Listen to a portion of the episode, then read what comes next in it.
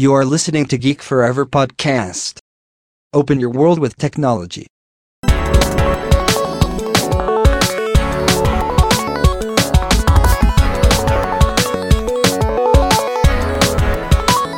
This is Geek Story.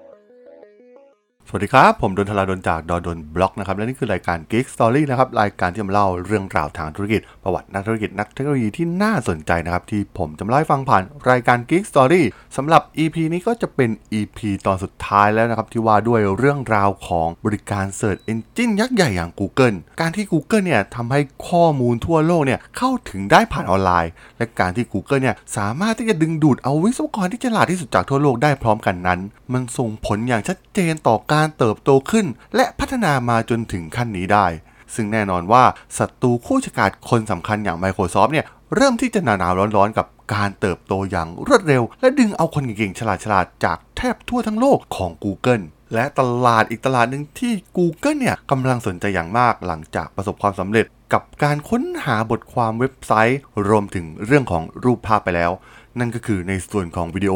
ในตอนนั้นเนี่ยมีบริการน้องใหม่ตัวหนึ่งที่เป็นบริการด้านวิดีโอที่มีชื่อว่า YouTube ซึ่งเกิดจากพนักงานระดับล่าง 3 คนของบริษัท PayPal นั่นก็คือแชดเฮอร์ลีย์ สตีฟเชน และจาเวดคาริม ซึ่งทั้ง 3 คนเรียนจบทางด้านวิทยาศาสตร์คอมพิวเตอร์ โดยตัวแชดเองเนี่ยได้เข้ามหาวิทยาลัยอินเดียนาแห่งเพนซิลเวเนีย ด้านการออกแบบ สตีฟและจาเวดเนี่ยศึกษาอยู่มหาวิทยาลัยอิลลินอยส์เออร์บานาแชมเปญด้านวิทยาศาสตร์คอมพิวเตอร์ โดยในตอนแรกแชดและสตีฟเนี่ยเป็นเพื่อนสนิทกันซึ่งทำงานด้วยกันในบริษัท PayPal ไอเดียการคิดค้น YouTube นั้นได้เริ่มต้นขึ้นจริง ๆ จังๆ ในปี 2005 ซึ่งแชดเนี่ยอยากจะแชร์วิดีโอคลิปที่มีความยาวมากกว่า 1 นาทีให้กับสตีฟได้เห็น แต่เว็บไซต์ที่ฝากไฟล์วิดีโอนั้นหายากมากๆ และความยาวที่เกินกว่า 1 นาทีเนี่ยยิ่งไม่ต้องพูดถึงเลย ในงานปาร์ตี้ที่อพาร์ตเมนต์ของสตีฟ เขาจึงได้เริ่มแชร์ไอเดียว่า เขาอยากที่จะสร้างเว็บไซต์ที่ฝากไฟล์วิดีโอ และแชร์ได้ในเวลาเดียวกัน ที่ง่ายต่อการค้นหา ง่ายต่อการอัปโหลด และง่ายต่อการ publish ขึ้นในอินเทอร์เน็ตแต่ดูๆแล้วเนี่ยมันแทบจะเป็นไปไม่ได้เลยด้วยซ้ำเมื่อมองถึง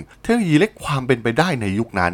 ความคิดนี้ของพวกเขาเนี่ยจึงหายไปช่วงเวลาหนึ่ง สำหรับจาเวดนั้นเขาเป็นลูกครึ่งเยอรมันและบังคลาเทศ ได้ทำการย้ายมาตั้งถิ่นฐานที่ประเทศอเมริกาในปี 2004 ซึ่งในปีเดียวกันนั้น ได้เกิดเหตุการณ์แผ่นดินไหวและสึนามิในประเทศอินเดีย รวมถึงหลาย ๆ ประเทศในแถบเอเชียตะวันออกเฉียงใต้ รวมถึงประเทศไทย ซึ่งมีผู้เสียชีวิตไปเป็นจำนวนมาก ตัวจาเวดเองนั้นพยายามค้นหาคลิปวิดีโอเหตุการณ์นั้น แต่มันหายากมาก เขาจึงเริ่มคิดอยากสร้างเว็บไซต์ในการฝากไฟล์วิดีโอที่ง่ายต่อการค้นหา แต่ความคิดนี้ก็ตกไป เพราะต้องใช้ทุนในการสร้างที่สูงมากๆ รวมถึงอินเทอร์เน็ตแบบความเร็วสูงเนี่ยยังเป็นเรื่องที่ใหม่มากในยุคนั้นทำให้มันเป็นเรื่องยากที่จะดึงดูดผู้คนให้มาใช้งานเว็บไซต์ดังกล่าวได้ โดยที่ทั้ง 3 คนเนี่ยได้มารู้จักกันในการทำงานที่บริษัทอย่าง PayPal และมีความคิดไปในทางเดียวกัน พวกเขาจึงระดมทุนได้จากเหล่า Venture Capital ซึ่งได้เงินลงทุนตั้งต้นมา 11.5 ล้านเหรียญจากกองทุน Sequoia Capital ของมหาเศรษฐีดอนวาเลนไทน์ผู้เคยสร้างชื่อมาแล้วกับบริษัทหลายๆแห่งไม่ว่าจะเป็น Apple Yahoo Oracle Cisco รวมถึงบริษัทเกมอย่าง Electronic Arts YouTube เนี่ยได้จดทะเบียนเป็นบริษัทและมีโดเมนเนมว่า www.youtube.com ในวันที่ 14 กุมภาพันธ์ปี 2005 มีสำนักงานใหญ่อยู่บนชั้น 2 ของร้านอาหารญี่ปุ่นเล็กๆ ในเมืองซานมาเทโอในรัฐแคลิฟอร์เนีย และคลิปวิดีโอดังกล่าวเนี่ยได้ถูกอัปโหลดขึ้นเว็บไซต์ครั้งแรกเป็นของจาเวดโดยใช้ชื่อว่า Me at the Zoo ในปีเดียวกันนั่นเองคลิปวิดีโอที่แตะหลักล้านวิวเป็นครั้งแรกเป็นคลิปโฆษณาของไนกี้โดยใช้นักฟุตบอลชื่อดังอย่างโรนัลดินโญมาเป็นพรีเซนเตอร์ พร้อมกับการสนับสนุนเงินอีก 3.5 ล้านเหรียญของ Sequoia Capital ทำให้บริษัทเนี่ยใหญ่ขึ้นอย่างเห็นได้ชัด ซึ่ง Google นั้นก็ได้เห็นการเติบโตอย่างรวดเร็วของ YouTube จนต้องสร้างบริการอย่าง Google Video เข้ามาร่วมแข่งขัน YouTube เนี่ยได้พัฒนาเทคโนโลยีของการเล่นวิดีโอที่สามารถอัดเก็บไว้ได้และนำมาเล่นได้ใหม่ โดยจะใช้พื้นฐานของโปรแกรม Macromedia Flash Player ซึ่งเทคโนโลยีนี้เนี่ยยังทำให้ YouTube สามารถใช้วิดีโอเล่นภาพและเสียงได้อย่างมีคุณภาพ เทียบเคียงได้กับวิดีโอที่เล่นอยู่ที่บ้าน และสามารถนำกลับมาเล่นซ้ำได้เหมือนกับ Windows Media Player Real Player หรือ QuickTime Player ของ Apple แต่ในการใช้โปรแกรมแฟลชของ YouTube ในยุคเริ่มต้นนั้น สามารถที่จะตอบสนองต่อการเล่นของผู้ใช้ได้ดีราวๆ 90%เมื่อเทียบกับการเชื่อมต่อกับระบบอินเทอร์เน็ต หรือในอีกทางหนึ่งผู้ใช้เนี่ยสามารถเข้าไปใช้โดยเข้าเป็นสมาชิกของเว็บไซต์ เพื่อที่จะทำการดาวน์โหลดวิดีโอมาติดตั้งไว้ในคอมพิวเตอร์ของตนเองก็สามารถทำได้ ซึ่งการใช้วิดีโอเพื่อเล่นภาพและเสียง ได้กลายเป็นที่ชื่นชอบ และเป็นองค์ประกอบสำคัญที่ทำให้ YouTube เนี่ยประสบความสำเร็จ และการยอมให้ผู้ชมเนี่ยเข้าไปดูวิดีโอได้ในทันที โดยไม่ต้องทำการติดตั้งโปรแกรม หรือต้องไปจัดการกับปัญหาเดิมๆ ที่ผู้ใช้เนี่ยเคยมีประสบการณ์กับเทคโนโลยีวิดีโอจากเว็บไซต์อื่น ที่ใช้เทคโนโลยีเข้ากันไม่ได้ หรือมีการใช้วิดีโอสำหรับผู้เล่นวิดีโอหลายรูปแบบมากๆ ด้วยการใช้งานที่ง่ายดายแตกต่างจากบริการวิดีโอออนไลน์อื่นๆ ทำให้ YouTube เนี่ยเติบโตอย่างรวดเร็วในช่วงระยะเวลาสั้น ๆ และได้รับความสนใจเป็นอย่างมาก โดยเฉพาะการบอกแบบปากต่อปากที่ทำให้การเติบโตของ YouTube เนี่ยเป็นไปอย่างรวดเร็ว ซึ่งจุดเปลี่ยนที่สำคัญก็คือ เมื่อมีการนำภาพวิดีโอในช่วง Lazy Sunday ของรายการ Saturday Night Live มาแสดงบนเว็บ ซึ่งต่อมาเมื่อเดือนกุมภาพันธ์ปี 2006 เนี่ย ทางสถานีโทรทัศน์ NBC ก็ได้เรียกร้องให้ทาง YouTube เนี่ย เอาคลิปวิดีโอที่มีลิขสิทธิ์ทั้งหลายออกจากเว็บ ซึ่ง YouTube เองก็มีนโยบายที่จะไม่เอาคลิปที่ละเมิดลิขสิทธิ์เนี่ยมาแสดงเช่นกัน นั่นทำให้ต่อมาเนี่ย YouTube กำหนดนโยบายที่ชัดเจนในเรื่องนี้ อย่างไรก็ตามกรณีพิพาทกับสถานีโทรทัศน์ NBC เนี่ยก็ทำให้ YouTube เป็นข่าว และเพิ่มความดังมากขึ้นไปอีกเป็นที่เรียบร้อยแล้วนั่นเอง ในช่วงฤดูร้อนของปี 2006 เว็บไซต์อย่าง YouTube เนี่ย ได้กลายเป็นเว็บไซต์ที่เติบโตอย่างรวดเร็วที่สุดในโลก ซึ่งมีวิดีโอที่ถูกอัปโหลดมากถึง 65,000 วิดีโอ ในเดือนกรกฎาคมปีเดียวกันนั่นเอง YouTube มีผู้เข้าชมเฉลี่ยแล้วถึง 100 ล้านครั้งต่อวัน เว็บไซต์เนี่ยยังติดอันดับที่ 15 ของเว็บไซต์ที่มียอดผู้เข้าชมมากที่สุดในโลก จากการจัดอันดับของ Alexa ซึ่งทำให้เว็บไซต์อย่าง MySpace เว็บไซต์ทางด้านโซเชียลเน็ตเวิร์กที่กำลังเป็นดาวรุ่งพุ่งแรงอยู่ในตอนนั้น ตกอันดับลงมาได้สำเร็จ YouTube เป็นเว็บไซต์ที่มีผู้เข้าชม 20 ล้านคนต่อเดือน ตามการบันทึกของ Nielsen Rating โดยแยกมาเป็นผู้ชมเพศหญิงร้อยละ 44 และเพศชายร้อยละ 56 โดยอยู่ในช่วงอายุประมาณ 12-17 ปี ที่เข้าชมเว็บไซต์มากที่สุด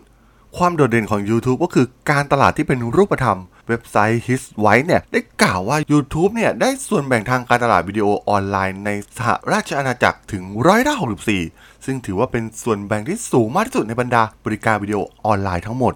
ซึ่งการเติบโตอย่างรวดเร็วเช่นนี้ทำให้เป็นที่ต้องตาของบลินและเพจเป็นอย่างมาก ที่ต่อมาในวันที่ 9 ตุลาคมปี 2006 Google เนี่ย ก็ได้ตกลงตัดสินใจเข้าซื้อ YouTube ด้วยมูลค่ากว่า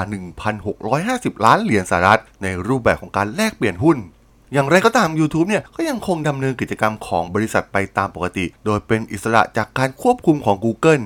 การรวมกันของ 2 บริษัทเนี่ย มุ่งเน้นไปที่การเพิ่มประสบการณ์ที่ดีขึ้น และเข้าใจได้มากขึ้นสำหรับผู้ใช้ที่สนใจในการอัปโหลด การดูวิดีโอ และการแชร์ภาพวิดีโอ รวมถึงการนำเสนอโอกาสใหม่ๆสำหรับผู้เป็นเจ้าของข้อมูลคอนเทนต์ที่เป็นมืออาชีพ ที่จะนำเสนองานของพวกเขาไปสู่คนวงกว้างได้นั่นเอง ซึ่งการที่ Google เนี่ยสามารถเข้าซื้อ YouTube ได้สำเร็จ ถือเป็นจุดเปลี่ยนที่สำคัญครั้งหนึ่งของ Google ที่ได้ยกระดับขึ้นมากลายเป็นบริษัทที่พร้อมที่จะสู้กับ Microsoft หรือบริษัทเทคโนโลยีใหญ่ๆรายอื่นๆได้อย่างสมศักดิ์ศรีแม้ YouTube ตอนนั้นเนี่ยยังคงให้บริการฟรี และยังไม่สามารถทำรายได้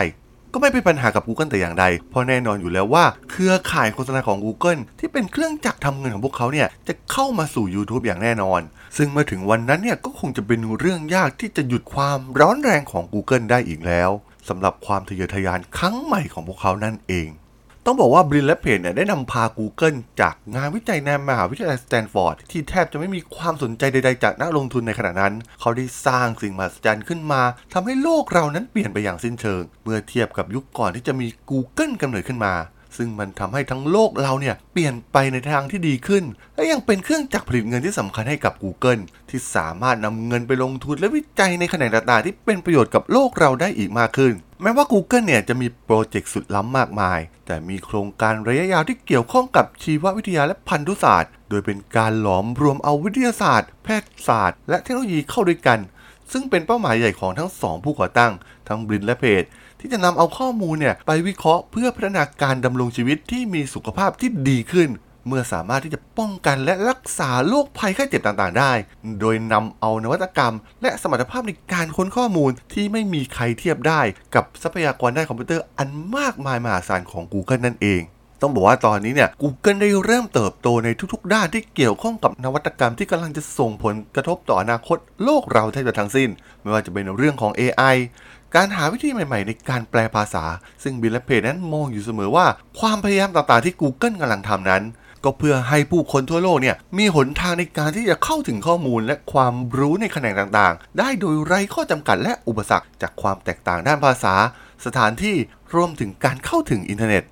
และแน่นอนว่าโครงการที่น่าสนใจที่สุดของ Google เนี่ยจะเป็นอื่นใดไปไม่ได้นอกจากการวิจัยทางชีววิทยาและพันธุศาสตร์ ซึ่งจะช่วยส่งเสริมการทะลุทะลวงที่สำคัญในด้านการแพทย์และวิทยาศาสตร์ ซึ่งเป็นการนำเอาเทคโนโลยีชั้นสูงเนี่ยที่จะทำความเข้าใจถึงลักษณะพันธุกรรมของแต่ละคนอย่างถูกต้อง ซึ่งจะช่วยให้แพทย์เนี่ยเพิ่มความสามารถในการดูแลรักษาคนไข้ได้ดีกว่า การใช้ข้อมูลคนไข้บนพื้นฐานด้านสถิติ หรือค่าเฉลี่ยที่เคยเกิดขึ้น ซึ่งการวิจัยดังกล่าวนี้เนี่ยจะก่อให้เกิดความรู้ใหม่ ๆ รวมถึงเทคโนโลยีในการผลิตยาใหม่ๆ และการใช้หรือการเลี่ยงอาหารและยาบางอย่างในคนที่มีลักษณะพันธุกรรมเฉพาะ ซึ่งแน่นอนว่ามันจะต้องเป็นสิ่งที่เป็นไปได้ในอนาคตอันใกล้นี้อย่างแน่นอนต้องบอกว่า Google นั้นสามารถสร้างฐานข้อมูลทางพันธุศาสตร์ขึ้น และทำการวิเคราะห์ด้วยข้อมูลจำนวนมหาศาล และจำนวนเซิร์ฟเวอร์ที่มีจำนวนต่อกันมากที่สุดในโลกเลยก็ว่าได้ สามารถที่จะช่วยให้เหล่านักวิทยาศาสตร์ ใช้ในการวิเคราะห์ เพื่อทำแผนที่จีโนมของมนุษย์ การใช้เทคโนโลยีอย่าง Data Mining ด้วยข้อมูลจำนวนมหาศาลของ Google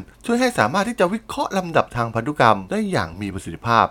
และภายใน 10ถึง20 ปีข้างหน้า เทคโนโลยีของ Google เนี่ยอาจจะสร้างสิ่งใหม่ชนิดที่หลาย ๆ คนเนี่ยไม่คิดว่าจะเกิดขึ้นจริงขึ้นมาได้ เพราะสุดท้ายไม่ว่าโลกจะเปลี่ยนไปแค่ไหนก็ตาม Google นั้นก็มีภารกิจหลักที่สำคัญ ก็คือการสร้างนวัตกรรมต่างๆ เพื่อให้มนุษย์เราอาศัยอยู่ในโลกที่น่าอยู่ขึ้นนั่นเองครับผม ซึ่งต้องบอกว่าจากเรื่องราวทั้งหมดเราจะเห็นได้ถึงความสำคัญของนวัตกรรม และงานวิจัยอย่างชัดเจนมาก แม้เริ่มแรกนั้น เทคโนโลยีอย่าง PageRank เนี่ยจะเป็นแค่หัวข้อวิทยานิพนธ์สำหรับปริญญาเอกในมหาวิทยาลัยสแตนฟอร์ดเพียงเท่านั้น ใครจะไปคิดว่าการทดลองบ้าๆของบรินและเพจเนี่ยกับการเข้ามาจัดระเบียบข้อมูลในระบบอินเทอร์เน็ตที่ดูเหมือนเป็นเรื่องเพ้อฝันในตอนนั้น จะกลายมาเป็นสิ่งที่ยิ่งใหญ่อย่างที่เราได้เห็นกับ Google ในทุกวันนี้ Google เนี่ยได้เปลี่ยนแปลงวิถีชีวิตของมนุษย์เราไปอย่างมากคังความรู้มหาศาลที่หาได้เพียงแค่หนึ่งคลิก เราก็สามารถเรียนรู้สิ่งต่างๆ ที่มีอยู่ในโลกใบนี้ได้แทบจะทุกเรื่อง มันคือการให้ความเท่าเทียมในการรับรู้ข้อมูลกับมนุษย์เราทุกคน Google เนี่ยยังทำให้การสร้างนวัตกรรมใหม่ๆเนี่ยออกมาได้โดยใช้เวลาน้อยลงเป็นอย่างมาก เพราะเราเนี่ยสามารถหาข้อมูลต่างๆ ได้ง่ายขึ้น เราจะเห็นวิวัฒนาการหลายอย่างที่เปลี่ยนแปลงไปอย่างรวดเร็วหลังจากการเกิดขึ้นของ Google เพราะ Google เนี่ยได้ทลายกำแพงเดิมในการเข้าถึงข้อมูลต่างๆ ให้สามารถใช้ข้อมูลต่างๆเนี่ยมาวิเคราะห์เพื่อสรรสร้างสิ่งใหม่ๆนวัตกรรมใหม่ๆ ให้กับโลกเราได้มากขึ้น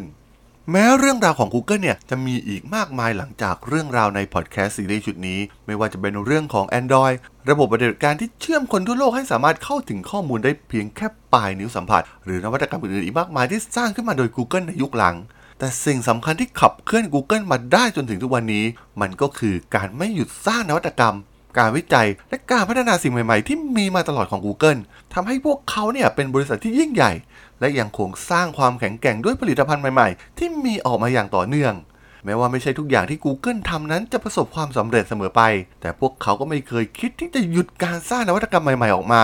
ซึ่งคิดว่าผู้ประกอบการหลายๆ ท่านเนี่ยน่าจะเคยเจอ แม้บางครั้งเนี่ยความคิดของท่านเนี่ยอาจจะเป็นเรื่องที่เพ้อฝัน เป็นเรื่องที่เป็นไปไม่ได้ ไม่มีใครเห็นด้วยในตอนแรก แต่สักวันหนึ่งเนี่ยมันก็อาจจะพิสูจน์ได้ว่า นวัตกรรมหรืองานวิจัยที่พวกท่านสรรสร้างขึ้นมานั้น อาจจะเป็นสิ่งที่เปลี่ยนโลกได้เหมือนกับที่ Google เคยทำมาก็เป็นไปได้นั่นเองนะครับผม สำหรับพอดแคสต์ในซีรีส์ชุดเรื่องราวของ Google เนี่ย ผมก็ต้องขอจบไว้เพียงเท่านี้ก่อนนะครับสำหรับเพื่อนๆที่สนใจก็สามารถติดตามกันต่อได้นะครับ ผมยังมีเรื่องราวอื่นๆอีกมากมายที่จะมาเล่าให้ฟังนะครับ สามารถติดตามกันต่อได้ทางช่อง Geek Forever Podcast ตอนนี้ก็มีอยู่ในแพลตฟอร์มหลักๆทั้ง Podbean Apple Podcast Google Podcast Spotify YouTube แล้วก็จะมีการอัปโหลดลงแพลตฟอร์ม Blockdit ในทุกๆตอนอยู่แล้วด้วยนะครับถ้าอย่างไรก็ฝากกด Follow ฝากกด Subscribe กันด้วยนะครับและยังมีอีกช่องทางหนึงในส่วนของ Line แอดที่ t h a r a d o n t h a r a D S O L สามารถแอดเข้ามาพูดคุยกันได้นะครับ ผมก็จะส่งสาระดีๆพอดแคสต์ดีๆให้ท่านในทุกๆวันอยู่แล้วด้วยนะครับ ถ้าอย่างไรก็ฝากติดตามกันด้วยนะครับสำหรับใน EP นี้เนี่ย ผมก็ต้องขอลากันไปก่อนนะครับ เจอกันใหม่ใน EP หน้านะครับผม สวัสดีครับ